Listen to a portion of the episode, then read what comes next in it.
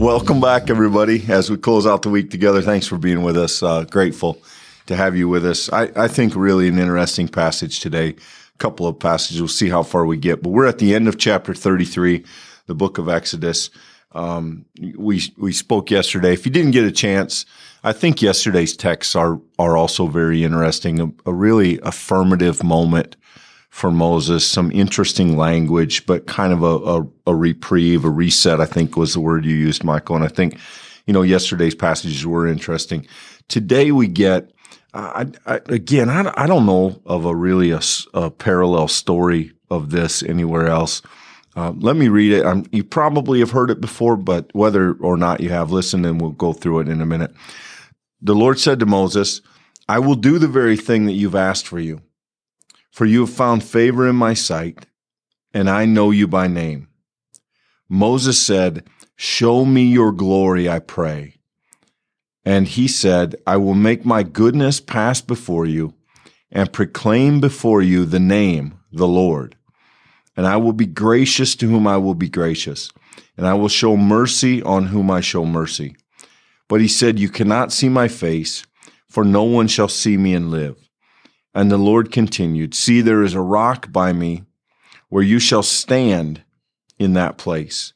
And while my glory passes by, I will put you in the cleft of the rock, and I will cover you with my hand until I have passed by. Then I will take away my hand, and you shall see my back, but my face shall not be seen. So, an extension of yesterday's conversation. Moses says, Lord, I want, I want to know you. I want to be in your presence. Today we have this explicit request. Show me your glory. And uh, the word glory here in Hebrew is, is very close to a word like essence. Show me your truth. Show me who you are. Uh, um, don't think of glory as a thing that God carries. It, it's a thing that God is. It, it is something of the reality of God. And God says, I, I will do that. And I'll say my name before you, the Lord. And remember that the first time Moses heard this was back at the burning bush. Remember that when you see Lord in all capital letters, it is the sacred name, Yahweh. It, it is that word. And that title was used. And um, we can talk about why we translate it Lord another time, but when you see the all caps, that is the divine name as it is in this case. So God says, I, I'll put you there. I will, I will pass by you. My goodness will pass by you and I will proclaim my name in front of you. But you can't see my face for no one who sees me face to face will live. Now, this sounds like a contradiction to yesterday's passage when we were told literally he would speak to Moses face to face. And if that's troubling for you, remember that we're talking about the personification of God.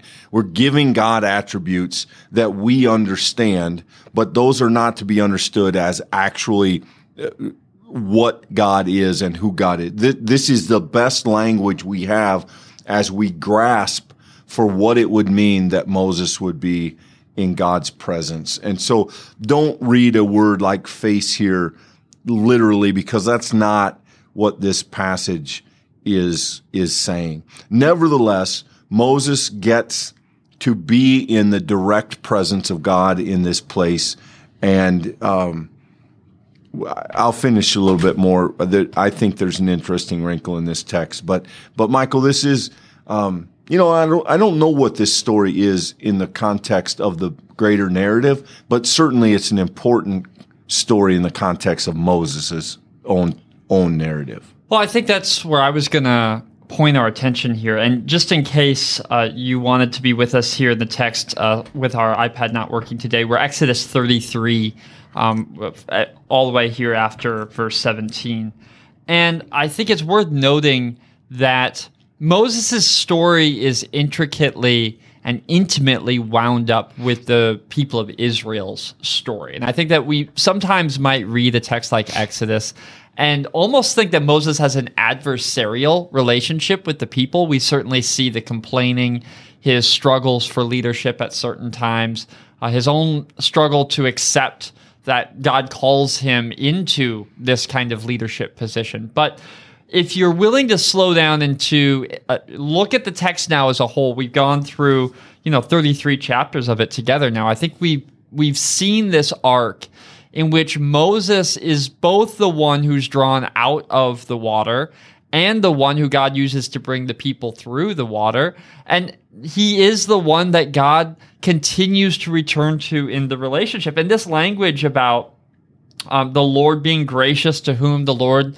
chooses to be gracious, this idea um, about you know speaking with God face to face in the previous text, and then now uh, this idea that he's going to be so much in the presence of God that he might actually not be able to stand up and live. So God's going to make accommodation for him. I I think all of this points us, Clint, towards that deeper reality that Moses has been chosen by God. God is sovereign. God is God. Moses is. Uh, the leader, he's important. He has a, a, of course, a privileged role um, as he seeks to lead the people well. That said, this is God's choice and God's relationship with Moses. God is the one who is ultimately uh, the the guider, the protector, the shepherd of the people of Israel. And a text like this both communicates Moses' closeness to God, but interestingly, God's closeness to the people. God, God has chosen the this wayward group with all of their complaining and all their struggling. God continues to draw near and he continues to uh, make this promise that he's going to lead and guide moses. And I, I, think it would be easy to read this as if this is only a personal moment with moses. It is that but i think it's more than that. It's a reminder that god is going to continue to show goodness to these people. He's going to be gracious to these people. He's going to be gracious even to Moses with his misgivings. And, and that's the kind of movement we've seen throughout the whole text. Yeah, th- I think there's a lot going on in this passage, actually, Michael. You know, this is Moses' request. God says yes. Then God says these words uh, indicating that God doesn't really have to do anything. This is a gift to Moses. He's being gracious to Moses. But even in the midst of that, he's protecting Moses. You know, this idea that um, we we saw inklings of this uh, just a chapter ago, where God says, "If I'm around the people." I, harm could come to them. And, and, the same is true here that Moses, if, if I gave you what you're asking, you couldn't, you couldn't take it. You couldn't tolerate it. It would strike you down. But to stand in the un, unchecked presence of God would be deadly for Moses. And so that there is this compromise, this place in the rock. My glory passes by. I'll cover you with my hand. And again, don't don't think of these things as literal. We're not talking about a, a giant hand here. This is just this is the language we have to try and paint a picture of what's happening. And after I've passed by, I will remove my hand, and you shall see my back. And I I, I want to be clear that, you know, in the story, this is about Moses, Michael, but I think this has always been a really interesting text to me devotionally. Because if you've tried to be Christian for long, you have probably had a moment like Moses where you've just said, Lord, I, I just need something. I need to see something of you. I need to know something of you. I'm trying to do the right thing. Life is frustrating. Life is difficult. I just need to know you're with me and on this path leading me, guiding me, that, that you're here. And it, it's a very, I think, natural kind of request. And the thing that is, I, I, as I read this and as I think of this through a preaching lens, Moses doesn't get to see where God is going. Moses gets to see where God has been. We, we, the best that we can hope for is to sort of see the backside of God, to know that we're in the right steps, to know that we're following. Um, our position is not one in which we can encounter God in the fullness of who God is. And yet, we have these moments where God shows us these glimpses of himself to encourage us and keep us on the track. That this is a fun passage to study. It's a fun passage to think of devotionally, to preach. It's just a, I, I think if you allow yourself to kind of leave the text and begin spinning about what else it might mean, there's some really good stuff here. Well, the image of rock in the midst of the the poles, the bookends. You know, we had the stone tablets, the covenant, the Ten Commandments made, and then Moses breaks them.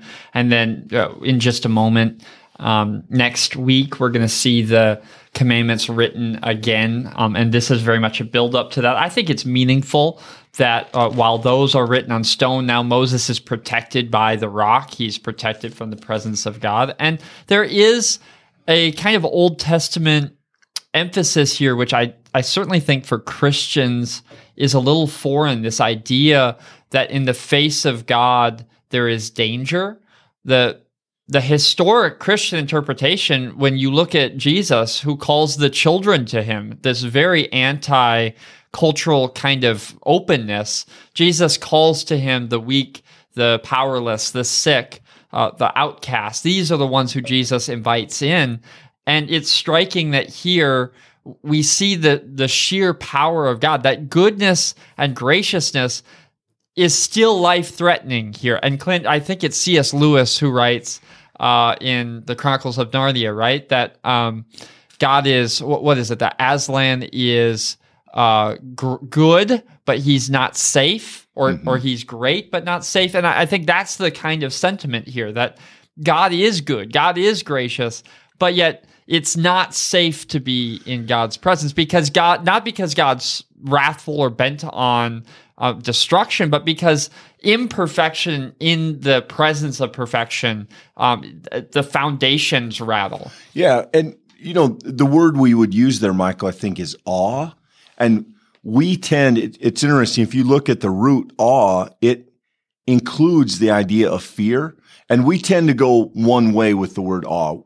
In America, we tend to go awesome. Right. But it's the same root that leads to awful, to, yeah. to fear yeah. full of awe. And, and I think when the Old Testament talks about awe, it really brings together both of those elements. The idea of being stunned by the awesomeness of God, but also the, the otherness to be humbled, to be uh, um, startled, even to be afraid in the in the sense of reverence of the holiness of God. And, and I think we be, we begin to see that. Maybe even if, if we can finish here, um, I'll try to read this quickly, but I think it gets us there, this next part of the story. So starting with the first verse of chapter 34, then the Lord said to Moses, cut two tablets of stone like the former ones, and I will write on these tablets the words that were on the former tablets, which you broke. Be ready in the morning. Come up in the morning to Mount Sinai. No one shall come up with you. There's some instructions given here. Uh, jumping to verse four, Moses cut the two tablets of stone like the former ones. He rose early in the morning. He went to Sinai as the Lord had commanded. He took in his hand the tablets. The Lord descended in a cloud and stood with him there and proclaimed the name the Lord.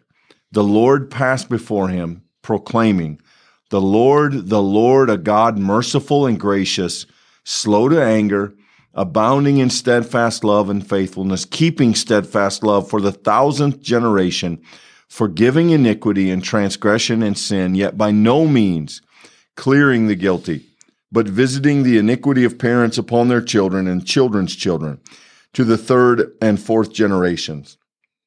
And Moses quickly bowed his head toward the earth and worshiped saying, If now I have found favor in your sight, O Lord, I pray, let the Lord go with us.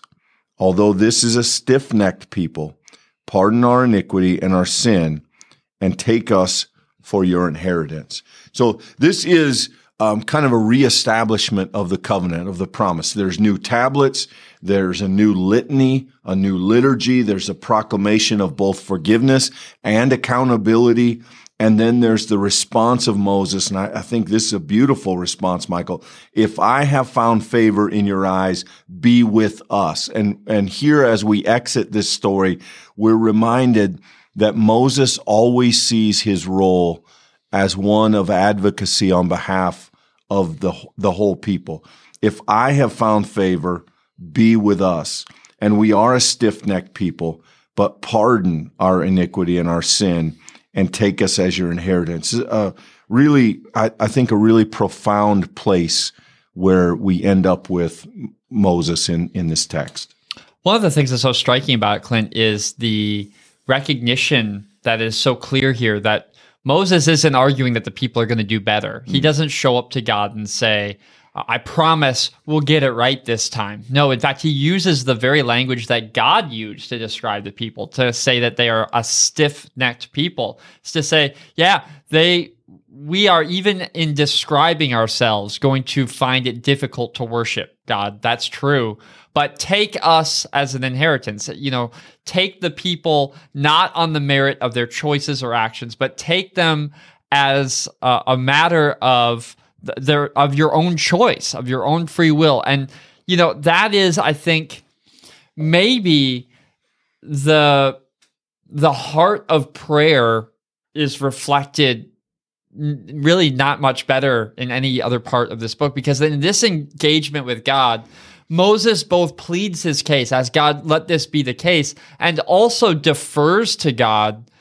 You know, God ultimately we need you. This isn't a bargaining session. This isn't Moses squaring up with God. There's no manipulation here. This, is Moses saying, you know, in the midst of this holy moment, I, Moses, by the way, worshiping while admitting the people are stiff necked. I mean, that's its own kind of nuance and interesting uh, s- sort of tension there. But I, I just think a text like this reminds us that it all hinges on God. It, it, it has from the beginning. The people uh, relied upon God for their deliverance, and they will rely upon God on the other side of their idolatry. And Moses is honest about that.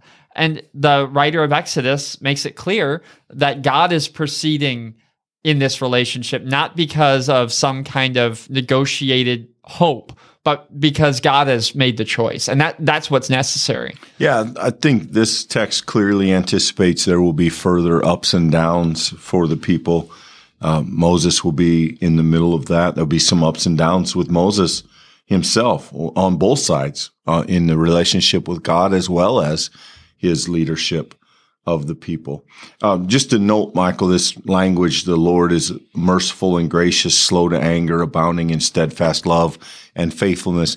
This becomes an important refrain. You can find this in other parts of the Old Testament. It becomes a, a kind of descriptive way to talk about God. I think maybe the most notable uh, occurrence of it is th- these are the words that Jonah uses complaining about God when he's sent to Nineveh. He, says, I knew you would do this. I knew you would try to forgive the Ninevites because you are a God who's merciful and gracious and slow to anger. So um, th- this is more than well, these are God's own words. In this case, they get put in Jonah's mouth later, but it, it's more than just words about God. This is central to the character of God. This is a description of who God is. Merciful, gracious, slow to anger, abounding in steadfast love, forgiving iniquity, yet by no means clearing the guilty and visiting the iniquity upon generations. So th- this is the tension of the Old Testament. The, the goodness of God and the holiness of God, the graciousness of God and the wrath and punishment of God. These, these are the major themes mm-hmm. that we see worked out in the nation of Israel and in the relationship, the covenant relationship with God. And I, I think um, it's fun to read the first part of this. You know, my Bible, it actually lands where the good part is on one page uh, column and the, the rough part is on the next column. It's fun to have the first part. We yeah. love slow and slow to anger and steadfast and faithful and forgiving our sins. We like to kind of minimize or forget that second part, but it is there and it is a, it is an, a very important and prevalent theme anytime we talk about God. Well, the yet is the essential connecting yeah. word there, Clint. The yet by no means. And that is the tension, as you say it. And I, I think it's worth noting and slowing down that the Old Testament does present a thoroughgoing picture that humans have a part of the covenant to show up. There's expectation. And God is disappointed throughout the Old Testament when that expectation's not met. Now, I think you see the tension even in a text like this, Clint, this language of, of merciful, gracious, these words assume that there's something to be gracious over, that mercy is required, right? So I think it's built into the text. But that said, uh, God does have this this response that it it's judgment when the people have been given God's way and and God who is right and just and has kept his part of the agreement is by character responds. And I think that we struggle with that from our vantage who have heard and and really been marked by and shaped by the gospel of Jesus Christ that that God would be willing to take the very judgment for the people's lack of faithfulness upon God's self. I mean that's that's an astonishing theological claim that transforms the way that we read the Bible. But when you are studying the Old Testament, you have to, for a moment, step into the shoes of those before Jesus Christ and see how this text shaped their imaginations. And then I do think that helps us both understand and appreciate what we discover in the New Testament, where they struggle so mightily, Clint, to understand who Jesus is and what he's proclaiming and what he claims to be doing. Yeah, I, th- I think the the difficulty there, Michael, is that the Old Testament unabashedly and unashamedly says God is both of those. God is gracious and right. God does hold accountable. God does forgive debts and God remembers iniquity. That, that those aren't things that God does. Those are aspects of who God is. And we see them on display throughout different parts of the Old Testament. There are times we clearly see grace. There are times we clearly see punishment. And it, it matters, I think, Michael, and I know we're running a little long here. I'll, I'll be quick, but it matters that that comes to us in a text where Moses has wanted to see all of God, but is only able to see part of God. Because I, I think that's, that's the best we ever get, right? None of us are capable. None of us are able to understand who God is. So we understand these natures of God and we, and we try to recognize our glimpses of them and understand what they mean.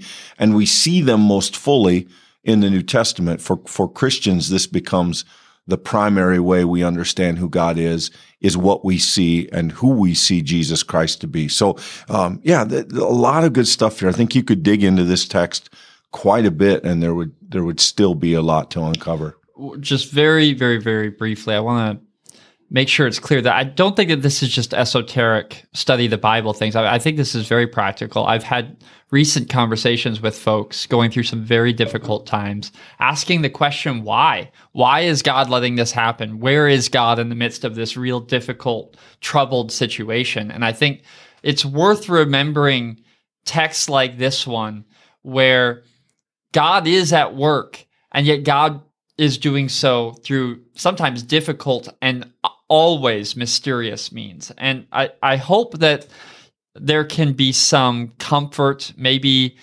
uh, maybe a reminder in the midst of difficult circumstances that, that God is still working, God's still revealing, God is being good and gracious, though that's not always packaged in a way that makes sense or in a way that from this side of eternity that we can see how it connects to everything else. It doesn't take away the sting, doesn't even take away the strangeness of the compromises that God makes with Moses here in the text. But the point being, God, this is God's character that has been revealed, and we can trust God's character. Does make it easy, doesn't make it always clear, but it, it does give us a place that we can put our, our trust and faith. And when we do that, God is faithful to the covenant as God has always been faithful to the covenant as we're continuing to discover together.